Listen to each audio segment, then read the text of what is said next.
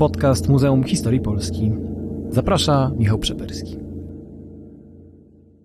Dzień dobry Państwu. E, dzisiaj e, w serii podcastów Muzeum Historii Polski mam ogromną przyjemność rozmawiać z moją koleżanką z pracy, Gabrielą Sierocińską-Dec. Kłaniam się, Gabrysiu. Dzień dobry.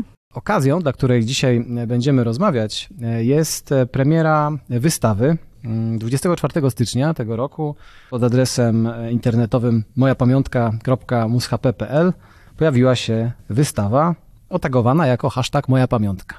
Tak. Gabrysiu, powiedz, co to, co to za wystawa i jaka jest jej geneza? Wystawa jest efektem akcji społecznej prowadzonej przez Muzeum Historii Polski w 2020 roku pod tym samym tytułem Moja Pamiątka. Była to akcja społeczna zainspirowana przez y, premiera Mateusza Morawieckiego, który zaprosił nas do współpracy przy projekcie zachęcającym seniorów do tego, by do muzeum nadesłali swoje wspomnienia. Szukając klucza do, do tych wspomnień, y, stwierdziliśmy, że super by było, gdyby punktem wyjścia do opisywanych wspomnień był jakiś materialny przedmiot, żeby była to konkretna pamiątka, dzięki której y, nasi odbiorcy będą mogli opisać swoje osobiste losy. I tak y, wpłynęło do muzeum ponad 400 prac opisujących indywidualne historie. Punktem wyjścia do tych prac były albo przedmioty materialne, albo fotografie, albo dokumenty, albo były to po prostu wspomnienia. Tak jak wspomniałam, tych prac było ponad 400. Y, spośród nich wybraliśmy te, które były nie może najciekawsze, bo każda z tych prac była bardzo ciekawa i zawierała jakąś historię, która była dla osoby piszącej bardzo ważna. Natomiast te, które można było ułożyć w scenariusz wystawy internetowej. Wybraliśmy ponad 100 przedmiotów, 100 wspomnień, dokumentów i na podstawie mm, tych prac powstała internetowa wystawa. No właśnie, to co jest e, niesamowite, to, to to, że mamy do czynienia ze stu zupełnie odrębnymi od siebie historiami. One ułożone w taką, nie wiem, jak to określić, mozaikę, w taką, w taką e, opowieść, no właśnie, tworzą coś, e, coś więcej, tworzą taką wartość dodaną, taką wartość osobną. To znaczy, każda z tych małych historii jest historią małą e, gabarytową, ale one wspólnie tworzą no, jakiś rodzaj historii, e, historii polskiej, historii Polski. E, I to jest bardzo interesujące, że te opowieści indywidualne właściwie w jakimś sensie no, zlewają się, tworzą taką opowieść szerszą i wspólnotową, bo wśród kryteriów, do których przyznajemy się na stronie mojapamiątka.mushp.pl tych kryteriów, które powodowały, że wybraliśmy te, a nie inne e, historie, jest to, że one opowiadały o, o szczególnych momentach e, z życiorysów, takich szczególnych momentach wyjątkowo ważnych, bo wyjątkowo e, emocjonujących, albo też takich, które no, pokazywały całe małe życie jednej osoby, prawda?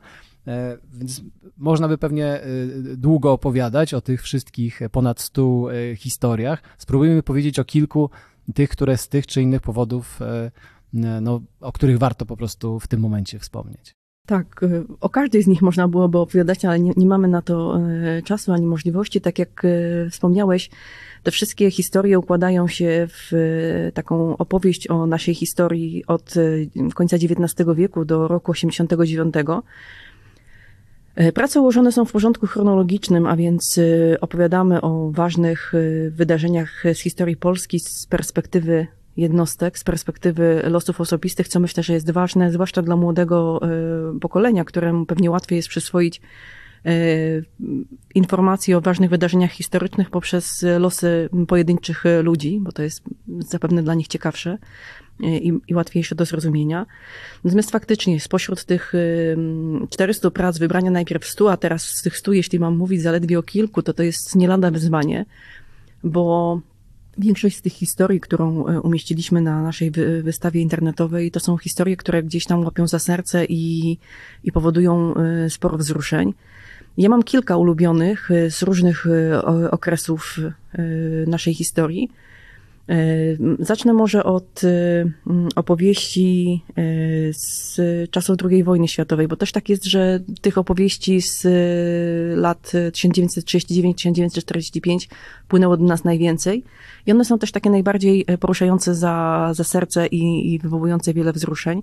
Jest historia baletnicy. baletnicy, która jest figurką porcelanową.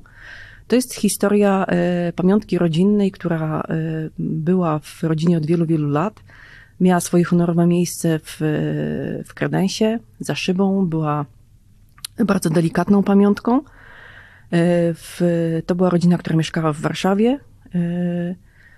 Rodzina, członkowie rodziny brali udział w powstaniu warszawskim. Po powstaniu warszawskim opuścili miasto i po powrocie e, jedna z osób e, wróciła do mieszkania i okazało się, że ta baletnica e, przetrwała. Powstanie, przetrwała tę całą zawieruchę. Miała uszkodzoną rękę, figurka, ale do dzisiaj jest jedną z najcenniejszych rodzinnych pamiątek. I cały czas zajmuje jakieś takie ważne miejsce w domu osoby, która pisała tę pracę.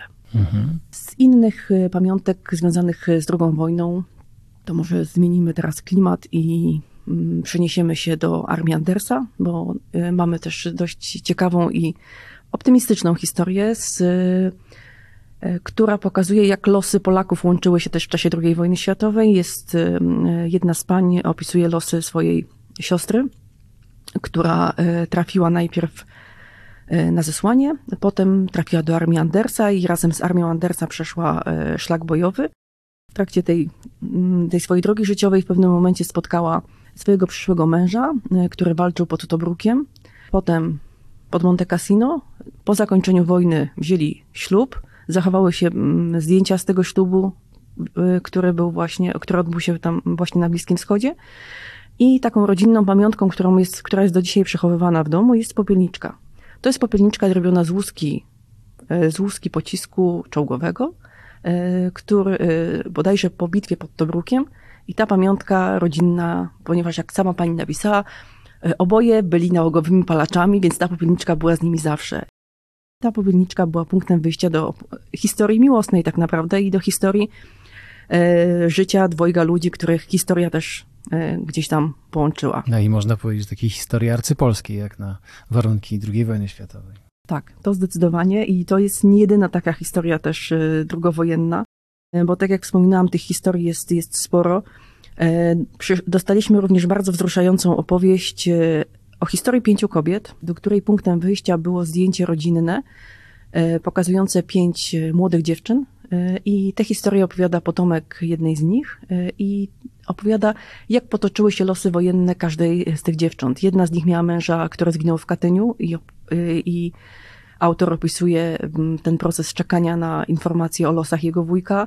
Druga działała w konspiracji, trafiła do więzienia. Trzecia wspierała też działalność konspiracyjną.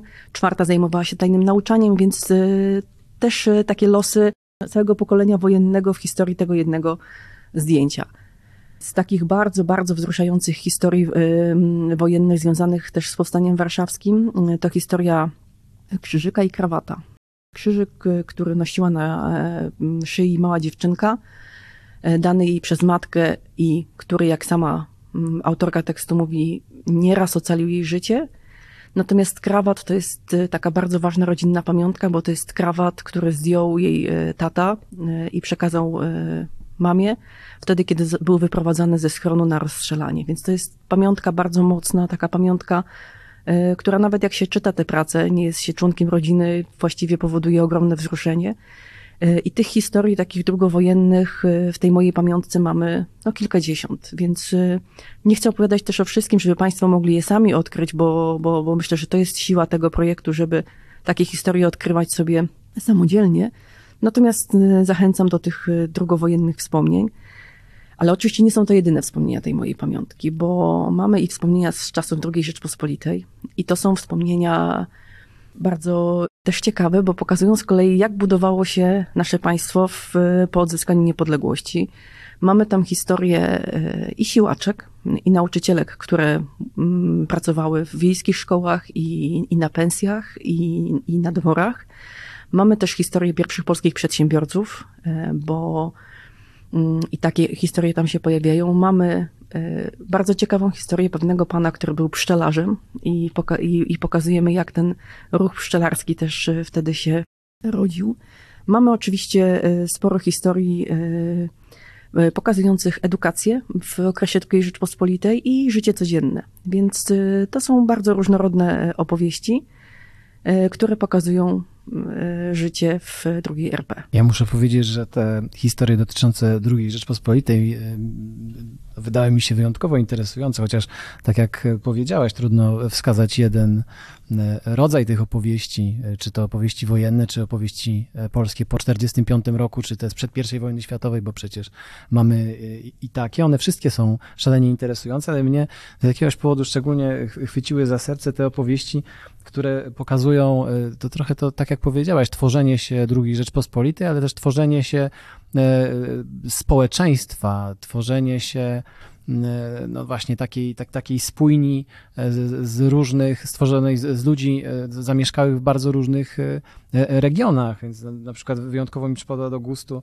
opowieść o weterynarzu z Lwowa, który się osiedlił na, na Pomorzu, to z jednej strony, a z drugiej strony opowieści o, ze Śląska, o powstańcach śląskich, które, które i, i tutaj znajdziemy i to jest myślę też bardzo, bardzo ważne i bardzo, bardzo się cieszę, że, że one się tutaj w tej mm, no, narodowej czy państwowej opowieści, opowieści znalazły, bo też i tam po prostu jest, jest dla nich miejsce. Tak jak powiedziałaś, e, te opowieści są zogniskowane wokół pamiątek samych, prawda? Tak jak sama nazwa, sama nazwa wskazuje i myślę, że to jest też, e, to jest też szalenie, szalenie ciekawe. To jest e, z jednej strony sama pamiątka, a z drugiej strony no też bohater, który, który się za tą, za tą pamiątką, za tą pamiątką kryje. Są jeszcze jakieś historie, o których powinniśmy wspomnieć? Na pewno, na pewno jest nie jedna. Myślę, że warto też powiedzieć o tym, że e, nie kończymy na II wojnie, bo mamy też historię e, powojenne i to są te historie, które e, są związane z latami 50. i tutaj mamy taką bardzo ciekawą historię pokazującą losy matki. Opisuje ją córka, która w, która w momencie, kiedy ta historia się działa, miała 8 miesięcy. Jej matka została aresztowana, trafiła na bydgoski Fordon i córka opisuje to, jak zapamiętała powrót jej z więzienia, kiedy jej nie poznała, bo ona, ona została skazana na kilka lat więzienia e, i przysłała nam zdjęcie swoje z mamą właśnie po powrocie mm, z więzienia i opisuje, opisuje jej powrót, opisuje jej losy, więc to też kolejna z tych e, bardzo wzruszających spot, e, historii, która pokazuje te skomplikowane polskie losy. Ale mamy też w tym okresie powojennym zupełnie inne historie, bo na przykład mamy E, jedna z, to jest jedna z tych prac, która nas bardzo zaskoczyła i, i bardzo zainteresowała, bo mamy historię e, polskiej sędziny żużlowej.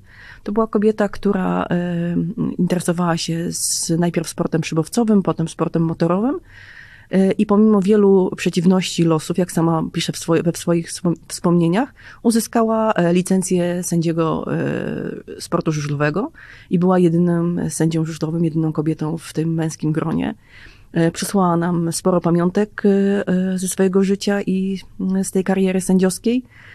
I to też było dla nas, myślę, że sporym odkryciem ta jej historia, bo, bo nikt z nas chyba nie zdawał sobie sprawy z tego, że jest to, to było tak, że to było tak unikatowe, tak? Dzisiaj wydaje nam się, że wszystko jest dość otwarte i, i wszędzie, i, i, wszędzie wszystko można robić, natomiast wtedy opisywała te perypetie związane z uzyskaniem tej licencji.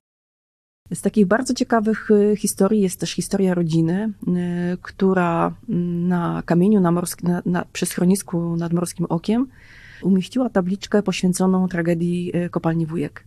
W taki sposób chciała upamiętnić tych górników, którzy zginęli.